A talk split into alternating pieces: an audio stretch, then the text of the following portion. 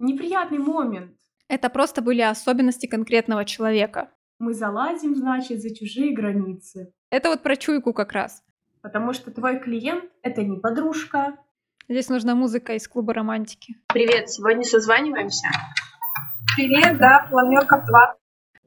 Всем привет! Вы на подкасте Планерка, и сегодня мы поговорим о том, как строить отношения с клиентом и мы обсудим эту тему с двух сторон, как разные ситуации выглядят с позиции клиента и со стороны маркетолога или агентства. Подкаст ведем мы, меня зовут Анастасия, я маркетолог и SEO брендингового агентства Redpeer. А меня зовут Ксения, я проект менеджер маркетолог брендингового агентства Redpeer. И сегодня мы в полном составе, к нам присоединился Тубис, это мой кот. Мы наконец-то говорим про отношения, так что Можем начинать. Здесь нужна музыка из клуба романтики. И если переходить сразу к теме, то начнем с такого момента партнерские отношения с клиентом. Возможно ли вообще такие отношения поддерживать? Мы сегодня такую лопату нехорошести бросим, наверное, в адрес э, ребят-фрилансеров, но мы это бросим не со злым умыслом, да, но мы хотим рассмотреть эту ситуацию э, с позиции клиента и с позиции самого фрилансера, потому что тренд на партнерские отношения был задан, наверное, э, два года назад, а когда об этом заговорили ярко, о том, что вы должны работать как партнеры. Только вот получается такая история. Неравное партнерство. Да, неравное, какая-то такая неприятный момент, да, что фрилансер готов работать как партнер, но давайте так, это наше субъективное мнение будет высказано в этом подкасте. Если вы не согласны, если вы согласны, а, пишите, пожалуйста, в комментариях, э, в отзывах, в отзывах к этому выпуску ваше мнение. А, мнение как раз-таки наше о том, что фрилансеры на заметку такую позицию взяли и при продаже своих услуг или при общении с клиентом ее выдвигают. Я сама, как фрилансер в прошлом, э, каюсь, был такой момент, тоже так делала. Но когда партнер с другой стороны, то есть клиент начинает заявлять о своих желаниях или о своей части партнерства, да, которая была ранее оговорена, а фрилансеру становится как-то неудобно, и тут уже внезапно мы залазим, значит, за чужие границы. Как-то получается нечестно. Наверное, мы разберем это на более конкретных примерах, чтобы было понятно, и разберем не только этот момент, но он такой самый интересный. Да, ну ты сама что думаешь? Возможно такое, чтобы были такие, ну, наверное, это будет клише, если скажу, здоровые партнерские отношения между, допустим, командой агентства и заказчиком. Вот если говорить про команду агентства, мне кажется, в большинстве случаев это работает, потому что все-таки агентство — это коммуникация с клиентом через проекта, либо через э, руководителя агентства, руководителя отдела. То есть есть несколько точек зрения, которые учитывает одно управляющее звено плюс договор. Да, то есть мы понимаем, что зачастую агентство работает по договору и клиент. И в интересах агентства найти коммуникацию, и зачастую выстраиваются здоровые отношения. Сейчас, отматывая назад, я вспоминаю, какие у нас были конфликтные ситуации либо спорные ситуации с клиентами, когда мы работали вместе с Настей, когда я работала у нее просто контентчиком, и они всегда разруливаются с позиции вин-вин. То есть и клиент получает желаемое, и агентство сохраняет клиента, сохраняет отношения, получается классное сотрудничество. А вот когда мы говорим про либо работу на стороне клиента in-house, да, в команде, либо когда это фрилансер работает с клиентом, вот здесь 50 на 50. Здесь должны быть адекватные, зрелые отношения не только между людьми, не только человек сам должен быть в адеквате, но и должно быть какое-то зрелое отношение к работе. Потому что твой клиент — это не подружка, это не друг, э, это не коллега, это твой клиент. И у тебя, как у фрилансера, есть перед ним обязательства, и у него есть перед тобой. Вот.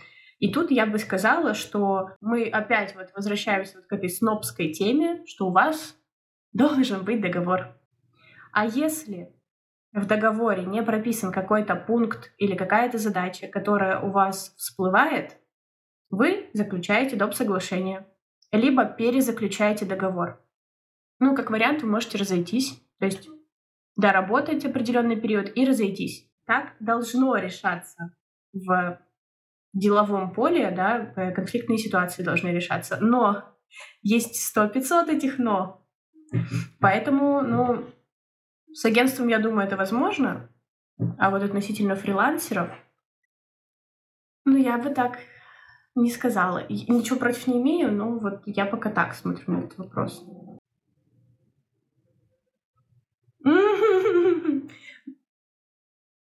Да, но вот смотри, ты как человек, у которого достаточно большой опыт найма людей в команду, да, то есть ты можешь посмотреть с точки зрения нанимателя, фрилансера, да, человека на удаленке, и с точки зрения руководителя, который общается с клиентами. Как ты это ощущаешь? И на самом деле, может быть, расскажешь ты какую-нибудь фишку, да, вот самый классный инструмент, который тебе помогал находить вот этот баланс интересов, потому что любой конфликт, он завязан, ну, на интересах двух сторон. Угу. Вообще, мне кажется, что здесь очень э, влияет э, по большей части возраст сотрудника, которого ты нанимаешь. Ну, как бы что ни говори, но э, если контентщику, SMM-специалисту, лет 16, 18, 19.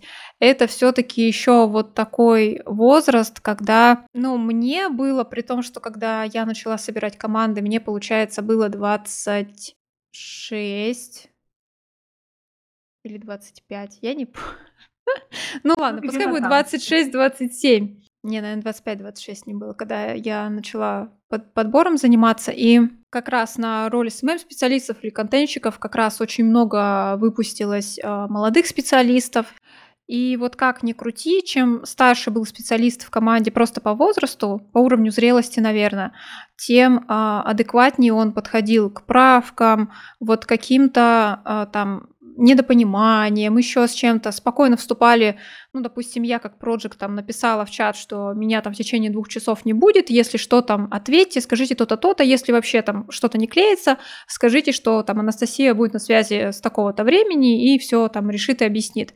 СММщики, которые вот были совершеннолетние, ну, просто более зрелого возраста, даже если возникал какой-то спорный вопрос, они спокойно вступали в диалог без э, паники, что «А, как же клиенту не нравится, боже, что, ну, то есть абсолютно нормально. Клиент может просто уточнить, написал, и нет там ничего в этом страшного, потому что это просто обычный рабочий процесс. Поэтому я, конечно, э, склоняюсь к тому, что к здоровым партнерским отношениям просто склонны более зрелые люди. Ну, это, конечно, тоже не панацея, разные бывают э, кейсы, разные бывают люди, но как будто бы это увеличивает э, возможность э, классной работы. Мне кажется, тут дело может быть даже не столько в возрасте, сколько в опыте и набитых шишках. То есть, когда если вспомнить, когда я начинала работать на фрилансе, я начинала вообще с копирайта, мне было, ну, мне было 20, хорошо, наверное, да, э, мне как-то попозже я ушла в эту нишу, но набитые шишки в работе, в компаниях, в офисе, э, в работе с людьми, они немножечко тебя заставляют не воспринимать правки, не воспринимать вопросы клиентов на личное сталкиваясь и общаясь там с ребятами, эм, там, мне писала недавно девочка, которая только ушла на фриланс, она такая, ну, что ты посоветуешь? Типа, вот у меня там, я говорю, ну, что я посоветую? Смотри на это как на рекомендацию, либо запрос к тебе как к специалисту. Не переноси это на личности, потому что э, сделаем оговорку, вообще не все руководители умеют давать правки. Э, давать правки умеет очень ограниченное число людей и давать их корректно чтобы не запутать, не ухудшить результат и донести свою мысль. И часто действительно правки выглядят как то, что ну ты сделал плохо, переделай. Нет, ну то есть надо учиться и потребность выяснять, и свои личные границы не задевать, что достаточно на самом деле сложно. Вот. И еще, мне кажется, что помимо опыта и набитых... То есть у вас опыт может быть не обязательно в нише фриланса. У вас опыт может быть в любой работе, конкретно с людьми. А, вот, потому что не знаю, я первый год работы, когда мы работали с Настей, я говорю, Настя, откуда у тебя столько терпения? Ты сидишь с ними в чате, такая типа, а, подождите, давайте вот это, вот это, вот это, вот это, вот так, так. Я такая, а, я бы давно уже сказала, идите нахер, я не буду с вами работать, потому что это сложно. И вот тут еще, возможно, дело не только в возрасте и опыте, а в том, что когда пошел э, рассвет удаленки, появились курсы, которые говорили о том, что вот вы вот портфолио сделали, навыкам научились, все, теперь вы можете работать там 4 часа в день, 2 часа в день, клиенты будут, все будет офигенно. И человек выходит в свободное плавание, и оказывается, что работать надо офигеть сколько. Типа клиенты сами по себе не появляются, а еще помимо навыков тебе нужны скиллы, чтобы клиент тебя порекомендовал. Чтобы он не сказал, что, ну вот у меня там был какой-то дизайнер, он вообще этот, куку. Но делает классно. Он делает классно, да. Нет, надо прям постараться, чтобы тебя порекомендовали. Мы не говорим о том, чтобы стелиться под клиента, подстраиваться, нет, от, отстоять свои интересы, но при этом услышать интересы второй стороны. Вот в чем зачастую бывает загвоздка. Ну вот тут почему э, понятно, что может быть опыт у меня просто был кейс. Окей, давайте тогда вот, вот так yes. пойдем. Да. Мне кажется, просто на примерах не то чтобы э, ты правильно все сказала, что действительно дело в опыте, э, но в то же время, но не знаю, наверное, это можно отнести к моей чуйке, возможно, что у меня в одном из проектов э, была девушка, которая была очень она взросло выглядела, в общем-то, классно общалась и все остальное, но Ты когда про дело... завуалированно говоришь? Нет, ей было 14 лет.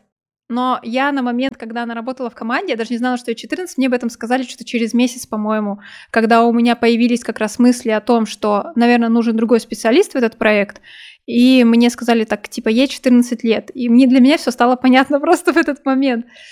Ну, потому что Э, и прикол в том, что, в принципе, мы с ней классно попрощались, мы с ней классно работали, как бы я с ней, а, ну, корректно провела вот эту беседу, то есть как должна выглядеть работа и все остальное. И потом, когда прошло какое-то время, она продолжила развиваться в этой области. Сейчас ей, получается, как раз только вот 18, наверное, исполнилось она очень твердый эксперт, кстати, для своих 18. Это вот тот эксперт, который 18 такой, а, я живу в Сити и так далее, вот, вот такое все. Э, ну, некоторых она прям очень сильно триггерит, и она через это в том числе продает. Вот. Но прикол в том, что это просто был человек, который был не готов работать в команде именно в таком формате, и то, как она сейчас проявляется, это очень органично, это очень ей помогает. Но а, на тот момент все говорило о том, что она каждую правку именно воспринимала как то, что это характеризует как-то ее и в целом ее работу. Хотя там э, загвоздка была как раз э, вообще не в правках и не в ней. Это был тот редкий случай, когда у нас был очень крупный предприятие. То есть это было, короче, VIP. То есть это был очень дорогой проект и в реализации, и в оплате нашей работы. Там было все максимально под ключ, и клиент был, ну, как бы привыкший к, к сервису классному, да, то есть и это просто были особенности конкретного человека, и с ним нужно было уметь работать. То есть и когда э, специалист, которому 14, сталкивается с клиентом такого уровня, то есть это вообще не билось в том проекте. Вот, и когда я пришла, потом я через месяц узнала, что ей 14, и, ну и потом как бы, ну там в принципе, получается, проект завершился, и мы потом с ней общались спустя какое-то время, и вот спустя какое-то время она совершенно по-другому общалась, и она потом дала мне обратную связь о том, что как раз там какие-то, в общем, механики, за месяц работы она потом взяла в свою работу. И она потом мне написала, что Настя, если бы не ты, я бы вообще не работала. То есть, ну, какая-то вот такая штука была. Сказал мне человек про механики, и я такая, механики? Я, типа, второй месяц проект. Что? Это вот про чуйку как раз. Я, наверное, не могу это выделить в какой-то инструмент, потому что оно как-то само. Но я просто люблю очень общаться с людьми, я очень много общаюсь. Возможно, сыграла роль именно это. И потом в другом уже проекте была тоже девочка, которая была 19 лет, она училась в институте, как раз в области, она на, ну, в маркетинг, короче, решила пойти, и она поступила, то есть в направление маркетинга, но не знаю. Я не знаю, что с ней стало, но с моим специалистом она была неважным. Вот. И это тоже как, это знаешь, две полярных было ситуации. Был человек, который очень трепетно к этому относился, принимал все слишком близко к сердцу, из-за этого за, за счет возраста еще был вот этот вот э, юношеский максимализм, и, и мне вот с этим как-то нужно типа было подружить это в работу, и в то же время был человек, которому 19 лет, хочет развиваться в маркетинге, уже постарше там, да, я думаю, ну, наверное, справится, тестовая выполнила хорошо, все окей, но уровень как раз отсутствие ответной реакции на клиента было практически нулевым. Ну, то есть там подтвердить, что я взяла в работу эту задачу, там, да, мы сейчас там, ну, то есть как-то обозначить, что задача в работе, мы вас услышали, типа, все окей. Этого не было, и в итоге, когда я а, заводила СММщиков и вот эту штуку доносила, что это твой проект в том числе полностью там, да, то есть ты несешь ответственность за то-то, за то-то, за то-то. Там было такое, что было настолько пофигу вот абсолютно на все реакции клиента, на заверение его в том, что это в работе, то я в какой-то момент почувствовала себя мамкой в этом проекте. Вот я, когда я захожу, что-то делается, мамка вышла из комнаты, типа, то есть, ну вот такое было.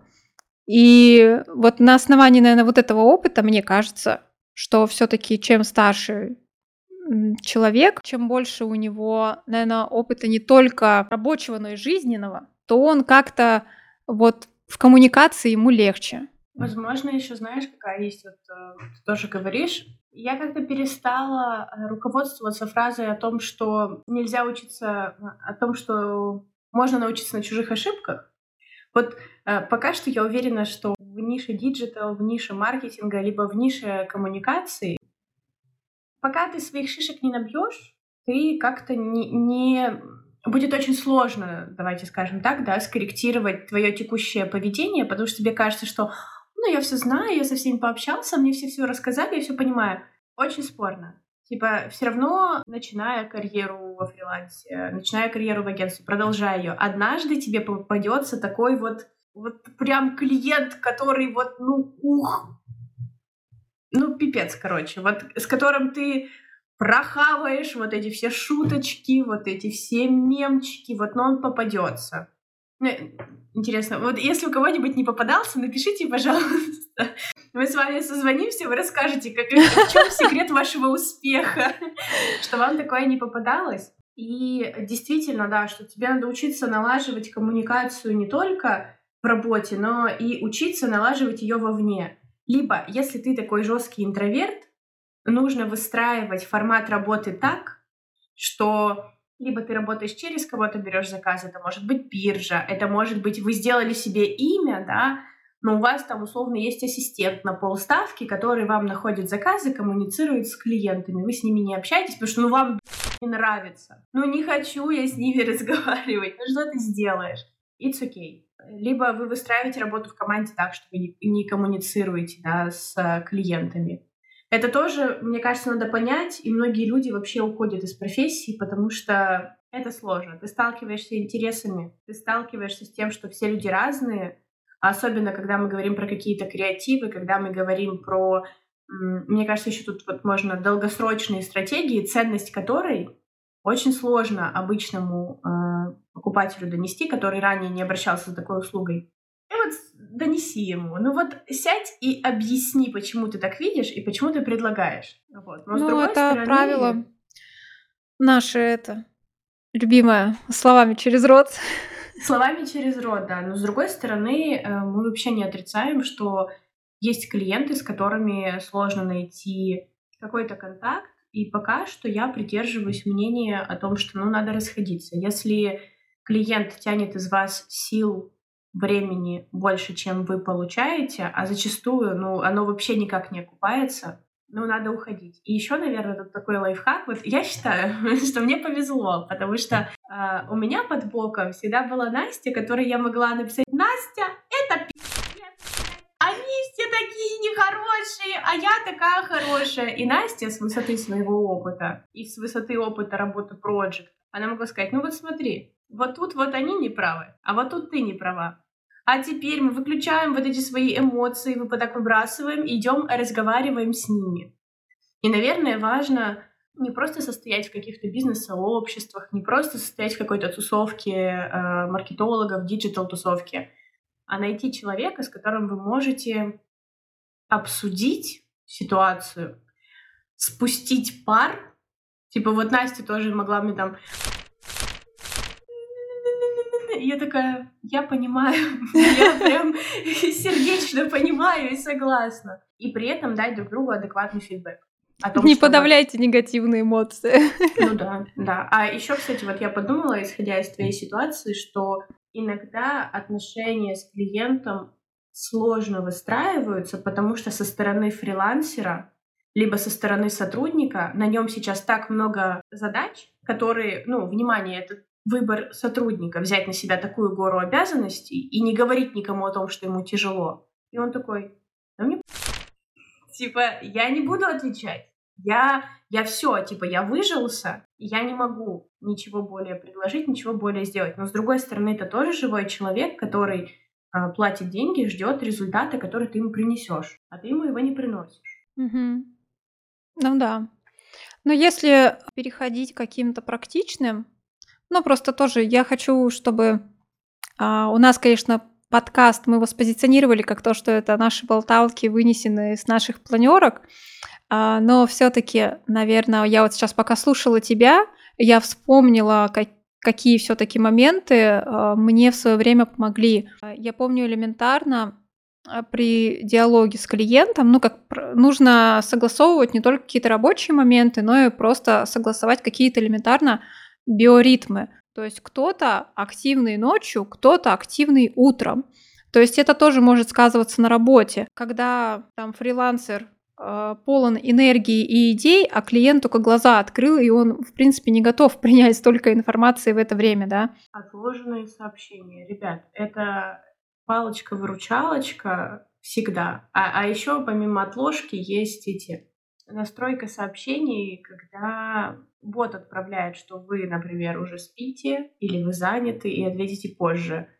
Адекватный клиент обычно проходит проверку на такое э, очень быстро, и он не будет до вас докапываться в 2 часа ночи. Ну и, в принципе, это вопрос диалога, опять же.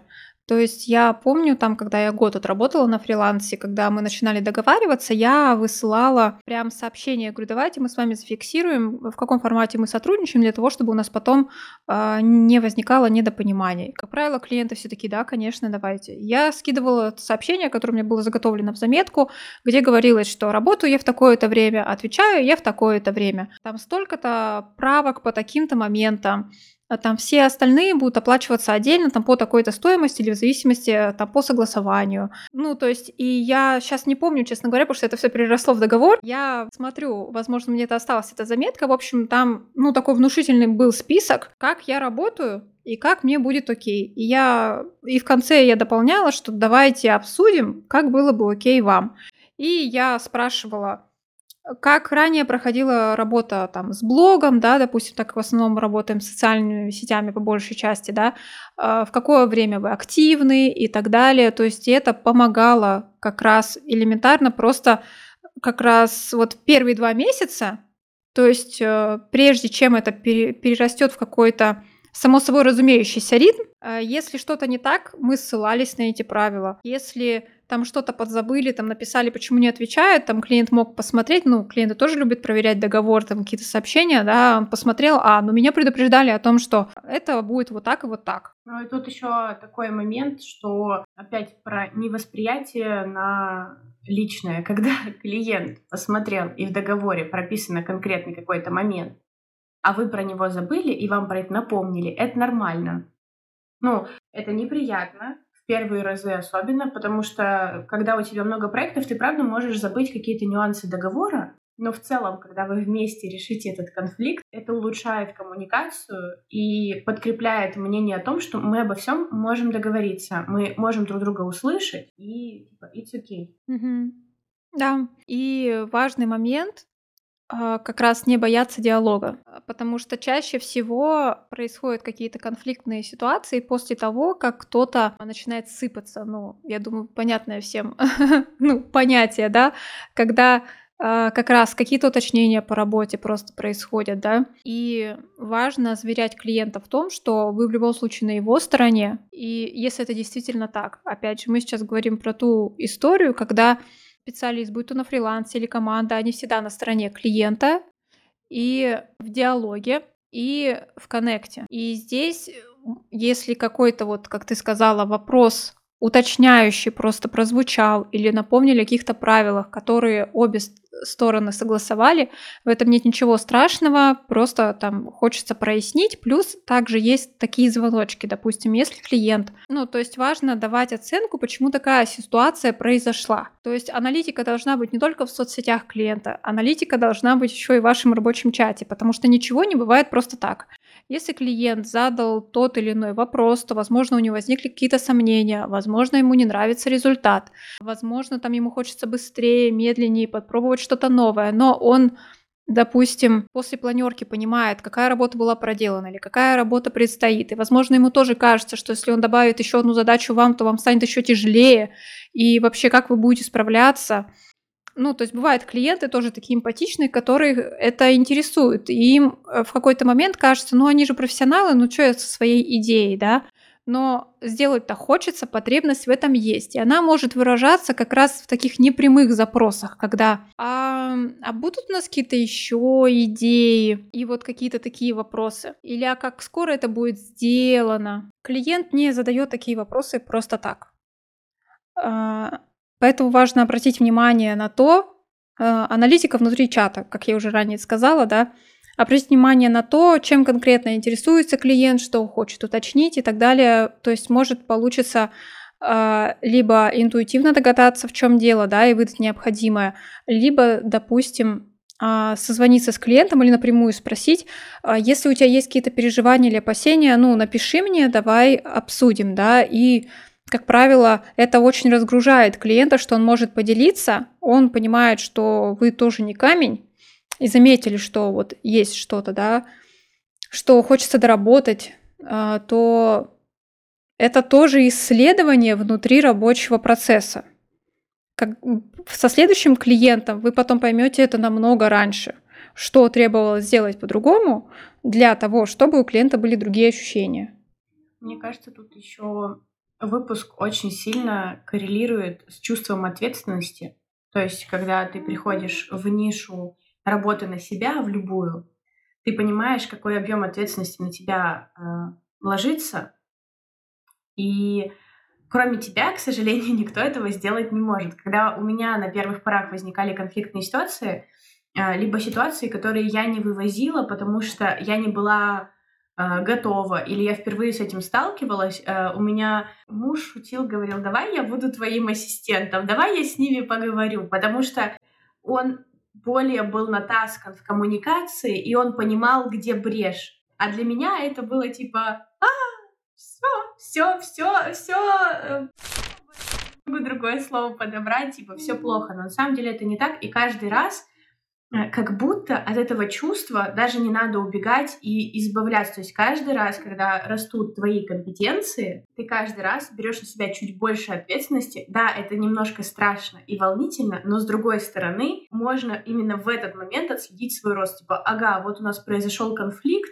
а почему, а как я его сейчас решу, то есть это можно превратить в очень классную игру для самого себя и объяснить, что, ну, я, кажется, сейчас как-то левелапнусь, и все будет классно. И эта же тема распространяется не только на клиентов, но и на сотрудников клиента, потому что у меня был э, кейс, когда я, ребята, три месяца, я три месяца не могла найти подход к человеку из команды э, клиента, на которого я работала. И вот, как мы уже говорили, я методично, словами, через рот каждый раз проговаривала, что я на вашей стороне.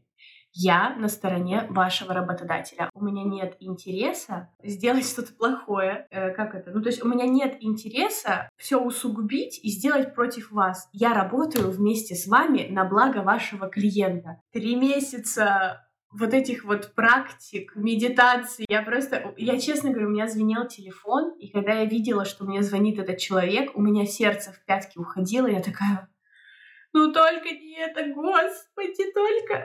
Ну, я понимала, чем, что сулит этот диалог, но спустя три месяца мы пришли к какому-то договору, у нас могли происходить какие-то другие, мы там стыковались в задачах, но я больше, типа, не испытывала страха, и в мою сторону не летела какая-то неприязнь, потому что человек не понимает, а что я вообще делаю, типа, зачем ты тут? Вот, поэтому э, это еще и про рост э, профессиональный и про рост эмоциональный, который, ну вот мне кажется, мало какая сфера может дать с такой скоростью. Потому что ты либо растешь, либо ты э, идешь работать обратно, ну, там, где ты работал. Звучит удручающе, конечно, но ладно.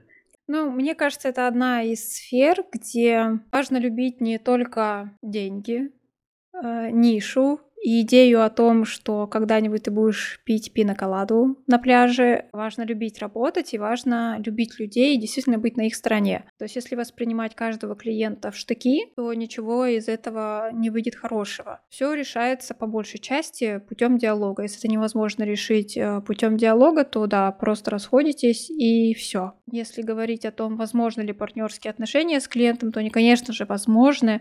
И у меня было много клиентов, с которыми мы очень круто сходились, и в этом помогала вот как раз э, установка каких-то элементарных правил в чате, договор, э, и потом при необходимости как раз обсуждение и диалог.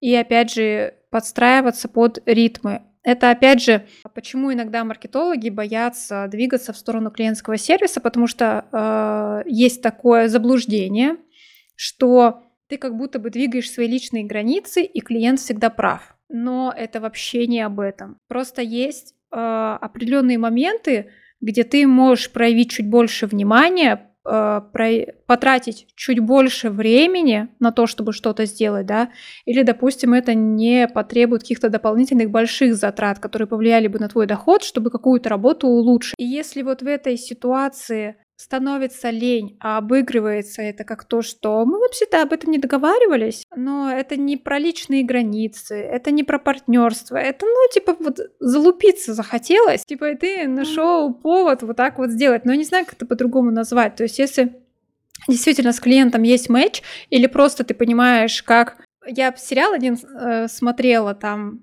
такой необычный, и там просто была такая фраза, что один говорит, да зачем нам все это делать, это же там очень просто, да, а другой говорит, ты не понимаешь.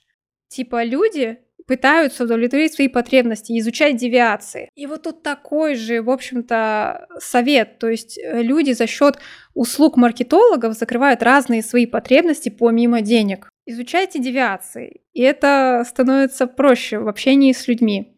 Конечно, это опять мы уходим в такой мамкин коучинг, но навык общения с людьми это всегда немножко психология. Ну и в целом, э, на самом деле, да, базовое понимание э, истинных желаний, чуть-чуть типологии личности, оно открывает э, намного больше. То есть вы себя лучше понимаете, что вы э, в этом э, диалоге с клиентом для себя пытаетесь закрыть что клиент пытается с вами закрыть. Э, мы уже рассказывали в одном из предыдущих, по-моему, выпусков о том, что у нас у клиента помимо желания масштаба и желания вырасти в доходе, очень сильно на каком-то этапе работы э, начало играть желание быть на сцене, типа быть заметной, желание себя показать. И как раз ввиду понимания этого мы скорректировали работу. Вот. Но, конечно, мы тут возвращаемся к тому, что есть плохие клиенты, есть плохие исполнители, есть хорошие клиенты и есть хорошие исполнители. Конечно, договор вас э, спасает в случае, если вы понимаете, что вы не можете решить конфликт с клиентом. Договор должен быть составлен грамотно, чтобы вы правильно передали свою работу. У клиента не осталось к вам вопросов, либо эти вопросы он э, чтобы на вас не навесили, не навесили те дела, которые вы не должны уже делать по договору, и есть четко очерченный срок, в который вы должны сдать работу при случае а, расторжения договора. Типа, это безопасно для вас, в первую очередь и безопасно для клиента. И я скажу, возможно, не экологичную штуку, мне как-то даже, ну, э, с точки зрения логики, Uh, я это понимаю. И мы с Настей сто раз это проговаривали, потому что вот я опять же пришла, говорю, блин, плохо. И Настя говорит, ну ты же понимаешь, я говорю, я понимаю. Но эм, иногда действительно, когда идет переход на личности, и когда вы понимаете, что ваша граница продавливается, продавливается не условия сотрудничества, а вы как человек, чтобы продавить желаемое да, со стороны клиента, можно достать договор, сделать скриншот, сказать, вот, смотрите, мы договаривались. Да, после этого вы, скорее всего, сотрудничество не продолжите. Но мы говорим о ситуации уже, когда это заканчивается, там что-то такое. Mm-hmm.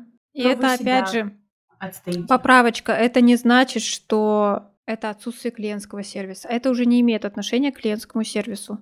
То есть вы расходитесь исключительно как партнеры на деловых условиях.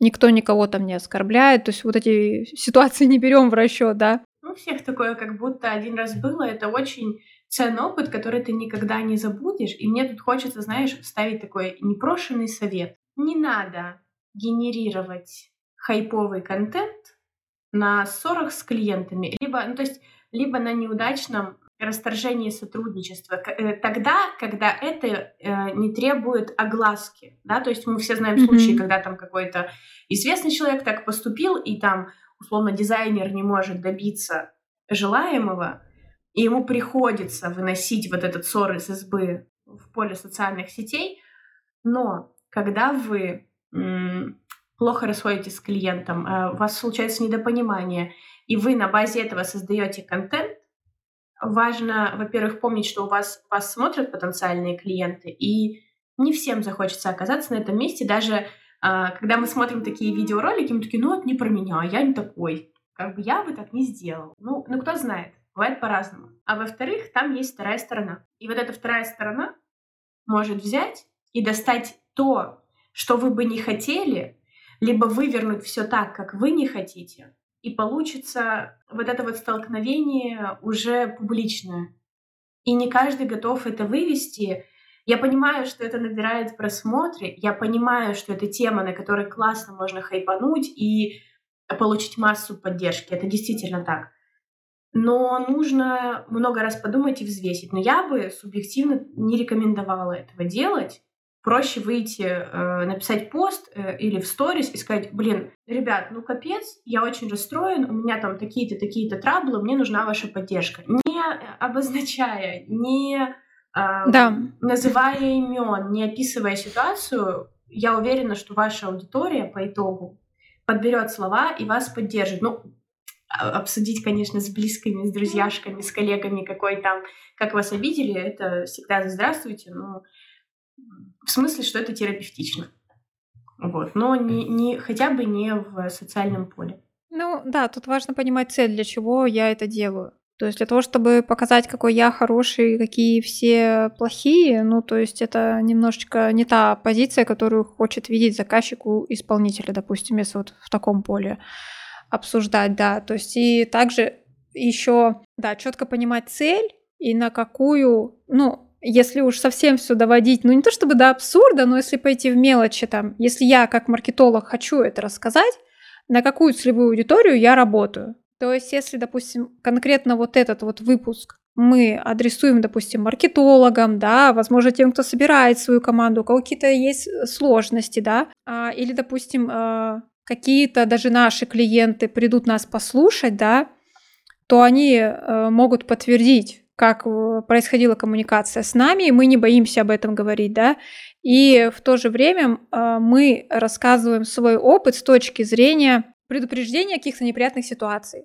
Конечно, личный опыт работает безотказно, но тем не менее, да, возможно, где-то можно свои знания, ну, когда ты где-то что-то услышал, да, ты это применяешь, да. В критической ситуации у тебя может случайно щелкнуть мысль. Да и э, найтись решение. Ну, мне кажется, вот тут больше всего страдают именно фрилансеры, которые работают один на один с клиентом и начинают работать там, там, где они еще не работали, либо получают э, повышение, и ты сталкиваешься конфликтом с клиентом, ты просто реально один в поле воин, и у тебя ну, может быть, не знаю, может, я высокоэмпатичная или какая-нибудь там это истеричная, э, но у тебя такая буря эмоций в душе и действительно ощущение, что, возможно, на тебя кто-то гонит.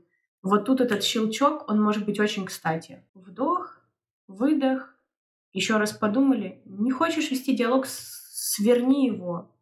Скажи, давайте вернемся к этому вопросу потом. Не избегать, нет. Отложить. Ну, да, то есть э, понимать, для чего это нужно. То есть либо это обезопасить себя, либо там, допустим, это вернуть свои средства и очистить свою репутацию, или предупредить это, если там клиент говорит о том, что я сейчас пойду, скажу вот это, и с тобой никто работать не будет, а дела обстояли вообще не так, да. Либо с обучающей какой-то точки зрения, там без каких-то подробностей. Если это ничто, ни один из пунктов вышеперечисленных, тогда иди на кухню с подружкой винишко выпей, и обсуди эту ситуацию. Но вообще очень важный момент мы затронули, что важно заверять клиента и выполнять свои обязательства по отношению к нему в конфиденциальности э, информации, которой вы обмениваетесь в чате. Это закон. Это, конечно, закрепляется часто договором. Допустим, э, мы говорили, что у нас в агентстве есть соглашение о неразглашении со специалистами, которые работают над проектами, чтобы персональные данные, подробности там, жизни какие-то. Когда работаешь с клиентом несколько лет, ты так или иначе в контексте его жизни, те, ну, в какой-то степени, да, то есть и это очень важно заверять клиента и выполнять, следовать этому правилу, по сути, негласному. Но давайте лучше огласим. Да, что... это на самом деле может быть, кстати, вообще негласным правилом. Есть соглашения о неразглашении, которые действуют там, на каком-то законодательном, да, административном уровне.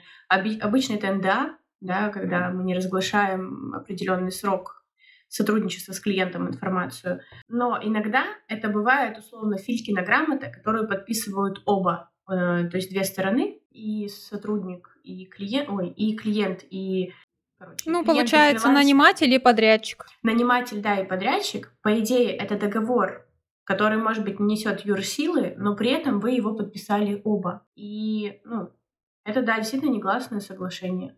Вот и все. То есть это про... Это еще и про манеры, и про воспитанность. Вот, поэтому...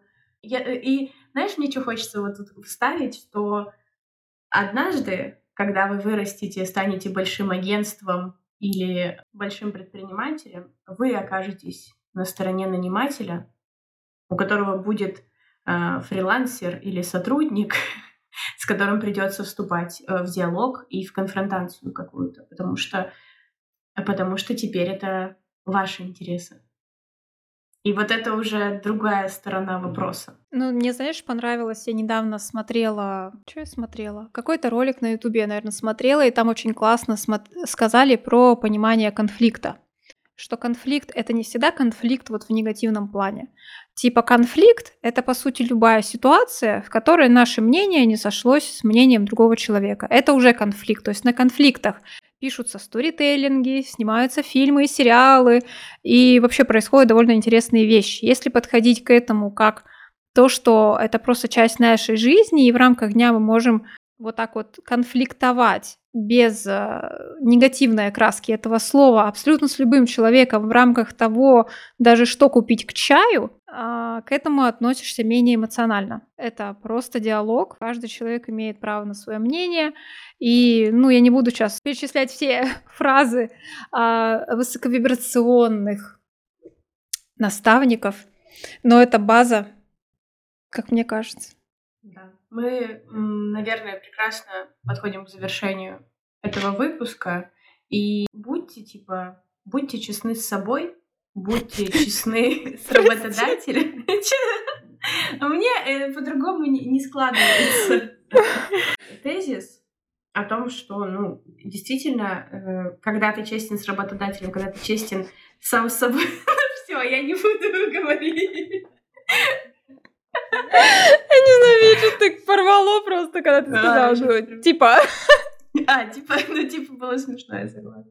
Сделай а, паузу, подыши. Концовку, да, делаем паузу, а, дышим, помним про а, ответственность, помним про две стороны медали, о том, что отношения выстраиваете не только вы с клиентом, но и клиент с вами. И это классный опыт, который будет и у вас, и у него, и обязательно вам пригодится. Поэтому на этом мы будем завершать. Отвечая еще раз на вопрос из начала, можно ли построить адекватные, экологичные, сбалансированные отношения с клиентом?